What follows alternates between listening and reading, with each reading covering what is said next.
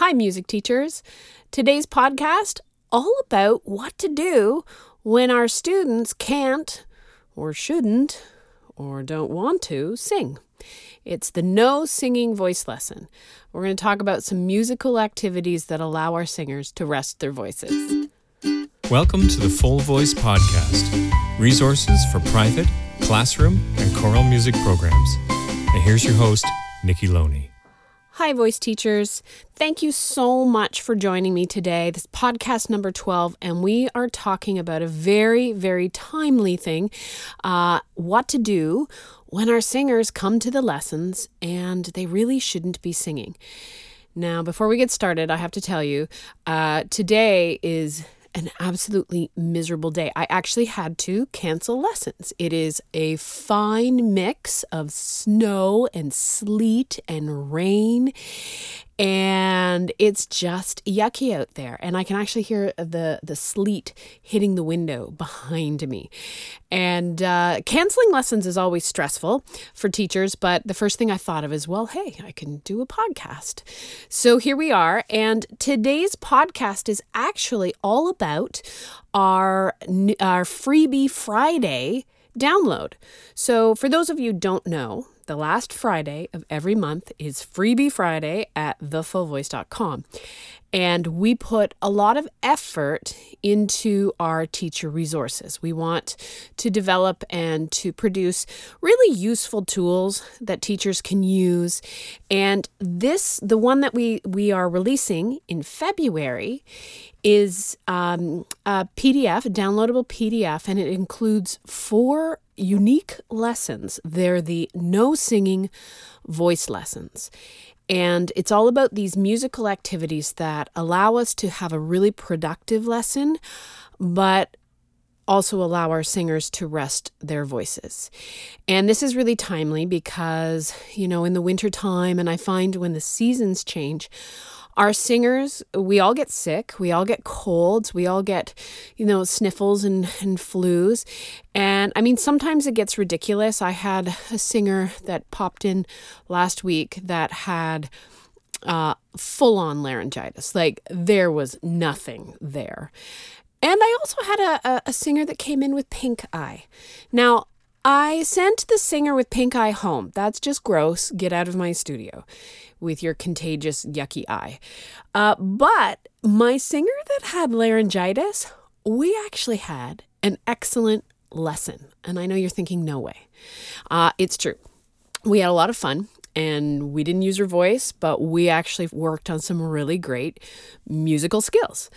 And um, so, you know, why why would you consider, you know, using a no singing lesson? Now, obviously illness. When when kids come in and they're really sick and you know i feel so badly right? Because it's the parents that bring the kids in when they shouldn't be bringing their kids in. And i have a little story that i'll tell you later about such an incident. Um, so i'm not talking about really contagious where they really are ill. Maybe they've got a fever uh, and they really shouldn't be there. I mean obviously we we should send them home but, you know, sometimes sometimes we're getting over a cold or we're getting over a cough and we feel fine and it's just that our voices aren't 100%. And or maybe sometimes the kids are just really tired and and singing just isn't it just doesn't happen when you're exhausted. And for those of you who are working with younger singers, I mean sometimes they just don't want to sing sometimes I don't want to hear them sing. Let's just be honest. You know, there's days where I don't want to hear anybody sing. Uh, so th- it's it's a great opportunity to switch things up, have a little variety in our lesson, and focus on some of the skills that sometimes get overlooked or sometimes we don't spend enough time on. And um, so today's list is all from our our download our freebie friday. And for those of you uh, if you go to our website it's under teacher resources and it's there. It's free. There's no sign up. You don't have to give me your email or anything. You just have to download it and enjoy. So let's get started. So digging into some of the really great activities that we can do. So, the first thing when our singers are maybe under the weather or they haven't been feeling well or their voices are a little tired, this might be a really good time to go over vocal hygiene, vocal care, you know, talking about how to take care of our voices. Um, I find that common sense is never common practice. And it's always uh, really important, I think, to remind our singers and sometimes their parents, their families, you know, how to take care of their instrument, how to take care of their voices, when they need to zip it and rest their voices, and, you know, whatever remedies you recommend, maybe it's tea, maybe it's lozenges, on our Pinterest page, the Full Voice Pinterest page, we actually have a whole board on throat remedies and sore throat remedies. So if you haven't checked that out, there's some really interesting stuff on there. So this sometimes is a great time just to go over care and just to review, you know, this our our voices that it's they're precious and we really need to take care of them um, and this is always a great time to do that now obviously and and i kind of like the no singing voice lessons um, also, a great time when singers need to rest their voice to dig into your music theory. Now, hopefully, music theory is included in every vocal lesson, um, but obviously, it's a great time for written work. But it doesn't necessarily have to be formal textbook work. You can have you can discuss theory uh, or theory concepts. It, it, can be applied by analyzing uh, the student's repertoire and asking simple questions about key signatures or dynamics or musical terms or the form. You know, looking at the form of their repertoire. These conversations are really important. You might be surprised where your singers are lacking in their understanding of some simple music theory concepts. So, when we have singers that need to rest their voices, then there's always great opportunity with some theory work. Um, one of the other things that I really like to do, and I do when their voices are fine, but this is a good time to do it when their voices are not fine, is discuss lyrical content. So, do our students really know what the song is about? Like, I'm talking every little detail you know, every word, every phrase. There is an amazing teaching opportunity to really um, discover the deeper meaning of the song. And again, you'd be surprised with our singers, with our young singers, even adults, how they may actually not truly understand the song and that that's a great teaching opportunity. One of the simple exercises that i like to do with my students is um, identify all the descriptive words the words that need to have inflections on them you know adjectives and with pencil just underline them and just talk about finding the deeper meaning in the song. So that's a great activity doesn't require any singing. And what you might notice is when their voices do come back, they're singing more expressively and they're telling the stories better. So, definitely not a wasted lesson there at all. Now, moving into other musical skills that are very important for our singers. So, we have like ear training and rhythm reading and clap back and all of that stuff. So, with the ear training, obviously, you know, sitting and listening to uh, intervals or triads, scales, um, melodic dictation, maybe for your more advanced students. Um, you'd be surprised. Some of your your young students uh, might actually uh, be really good at melodic dictation. Every once in a while, a student surprises me at their ability to do that. Now, one of the things I do with my teenagers is I encourage all of them to have some sort of ear training app on their phones. They all have phones and they all have games on their phones. So why can't you have ear training games on your phone? Um, so so often what we'll do is we'll we'll have like some uh, friendly competition, and I'll and I'll challenge them to an ear training app game, and we have a lot of fun. And I always there's always prizes involved. So when I win, uh, they have to bring me a coffee. See, good. See, always sharing good ideas with my colleagues. So, uh, great opportunity to to focus on ear training and to use their technology, their phones. Now, rhythm reading. I, this is something that I. Uh, I do a lot with my students. So obviously, rhythm, rhythmic clapback um, if you're preparing students for exams, I mean, they have to be working on this. But I find that rhythm reading and clapping and, and uh, is, is good for all students.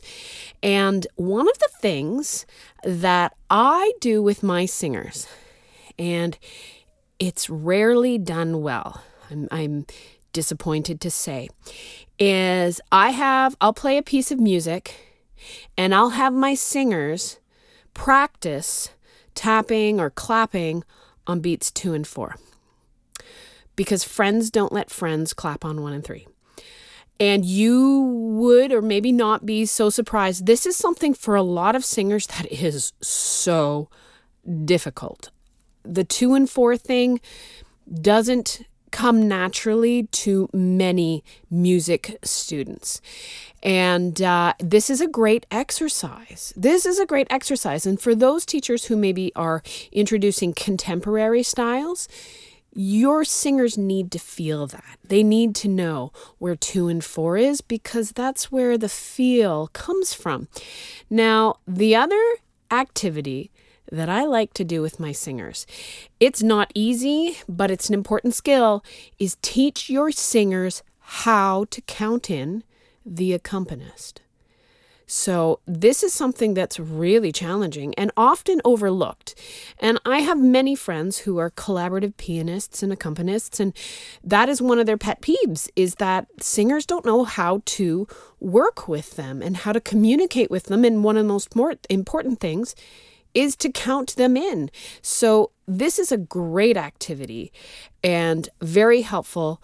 Um, a little frustrating for both you and your student, but definitely worth the time. So, of course, you know, continuing on with our no singing voice lesson, just because they're not feeling well doesn't mean that you can't sing for them. And often, often our singers, I think a lot of our singers don't hear us sing enough. I mean, we're always encouraging them to sing and working with them, and we might sing a phrase, but how much of a of a great lesson would be listening to you. You're the professional. You have years of experience. And I often hear that from parents and from my students is like, oh, I, I rarely get to hear you sing. And um, so this is a great opportunity is, uh, you know, introduce, you, you let them rest their voices while you sing or play some future repertoire. Give them a few ideas uh, and let them choose what their next song will be. That's not a wasted lesson. I mean, lesson time is always eaten up by, you know, choosing new repertoire. Well, here's a perfect opportunity. And then, you know, when they kind of find the one that they're really interested in, then we can have discussions on the lyrics and the story. So when they are feeling better, when they are ready to sing, they've got a head, a head start and they're going to learn the song faster because they're familiar with it. The other thing that we can do, um, which I think is very helpful, uh, is discover you know, help our young singers discover new vocalists. Now, I always encourage my singers to to YouTube, um, you know, classic singers, but how often do they do that? Like never, ever. When you assign YouTube homework, it's never done. So, um, again, in the lesson, when they should be resting their voice, why not play them or show them a video of your favorite singers? And not just, you know, here's my favorite singer, but discuss the uniqueness of the voice and, and, and talk about why you really like that singer and what it is about that singer and how their voices are, are really special to you. And then ask your singer to share one of their favorite singers. Now, again, for young singers, often their connection with singers is is um, you know, about the clothes they wear or their personality or the song. But this is a great opportunity to have them describe the vocal qualities of their favorite singers. They probably never thought about that before. And as a developing vocalist, we need to be aware of the qualities of, of the voice, and being able to describe qualities of the voice is actually very useful and helpful to singers. So, this is a great opportunity for you to share, but also find out about what makes your students tick and what voices they're listening to, and make them really think about why they like that singer. And, and it, it just opens up some great conversation, some great discovery for both. I've actually discovered some really cool singers that I, I never I never really got into because my students have introduced them to me and, and I love that about teaching. Now the uh, the other thing you can do if you're brave, um, and I've done this, it actually can be a lot of fun if you can keep a straight face. So you perform for your student and you ask them to critique it. You ask you ask them to be the teacher. Now most kids will jump at the will jump at this, right? And uh, hopefully they will be nice to you. I have some mean little students. They've been really cutthroat. Um, now, what you can do is throw in some like bad habits throw in some you know stand there with bad posture or or sing with really poor diction see if they notice see if they notice those things um, you know sing like a zombie put no expression into your phrase like they do sometimes and see if they go wow What's up with that? This can be a lot of fun. Again, you're singing for your students, which is always a good thing. And there's nothing wrong. Um, and it's actually a really great uh, exercise is to allow the student to be the teacher. It makes them think outside of themselves, and I think that's a really good skill for our for our kids. So there there's like a good handful of no singing activities that guarantee a productive music lesson. And before we go, before we go, I do have a little story to tell you because we love these stories. I mean, whenever given the opportunity with a bunch of teachers, we all like to discuss, you know, how how un- how thoughtless some people truly are. So um, I had a lovely young student and very shy, just discovering her voice. And um, uh, her mom uh, really had an issue with the cancellation policy. She really resented the fact that she paid for lessons, and even if her daughter was sick, like it bothered her to no end. And dealing with those people is really challenging. And I'm just going to say, we're going to have a podcast coming up. I'm going to be talking to somebody who has amazing insight on how to deal with these people um, because it really is a frustrating part of, of your job is to to defend you know your cancellation policy your payment policy so we're going to be talking about that in a later podcast but getting back to my story so this woman from day one had issue with the, the cancellation policy so one day her daughter really was quite ill, like a really horrible cough and cold, and she truly was miserable. Like the poor child had like the reddest nose from blowing her nose, and her eyes were all watery. And she came in, and her mother marches in after her. And her mother plops herself down at, at the desk in my room, and because I have an open door policy, and she's pissed because it's my fault that her daughter had to come to her lesson. And being, you know, being a mildly evil person, I thought, all right, you want to see how I'm going to handle this? Because she really thought that I was going to, you know, say that she shouldn't be there and she'd go home. And she was looking for a fight, right? People sometimes come in looking for a fight. So I said, Oh, you're not feeling well today. And I can hear her mother. Her mother's now sta- sitting behind me, um, scratching her nails with a nail file, very, very angrily. And I'm like, hey, no problem. We actually can do some really cool music activities. Well, that wasn't what the mom wanted to hear. So the scratching got even more And the mom barks out, Well, I don't think she should be singing at all. I said, Oh, no, no, we're not going to sing at all. You're right. She shouldn't be singing. And the mom just glared at me. I said, No, I've got lots of activities. In fact, I love it when we kind of have no singing lessons. There's so many things that we can work on and things that are going to help her in her other music lessons and at music class at school. Well, mom didn't like to hear that. She was very, very upset. So we proceeded to have uh, a really great lesson. We did some rhythm reading, we did some ear training, um, we uh, looked at some form and some theory stuff in her. Uh, like, we had a really productive lesson. And the mom, I thought her head was going to explode. She was so angry. She was really looking for that opportunity to fight and to complain about the policy. And um, she literally, her daughter, although, you know, should have stayed home, her daughter actually left my studio with a big smile. We had a couple of laughs. but the parent literally left my teaching studio and slammed the door behind her. And uh, I have to say, as evil Nikki found that to be truly rewarding.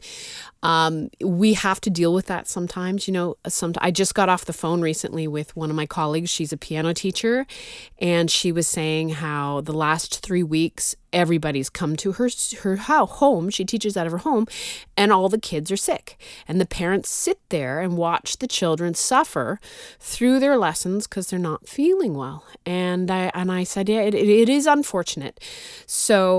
Uh, I hope that you have found this podcast helpful. I hope you had a chuckle with my story there. Um, so, for those of you, Freebie Friday, last Friday of the month. So, this handout, this downloadable PDF, the No Singing Voice Lesson, is on our website, thefullvoice.com, under free resources, teacher resources.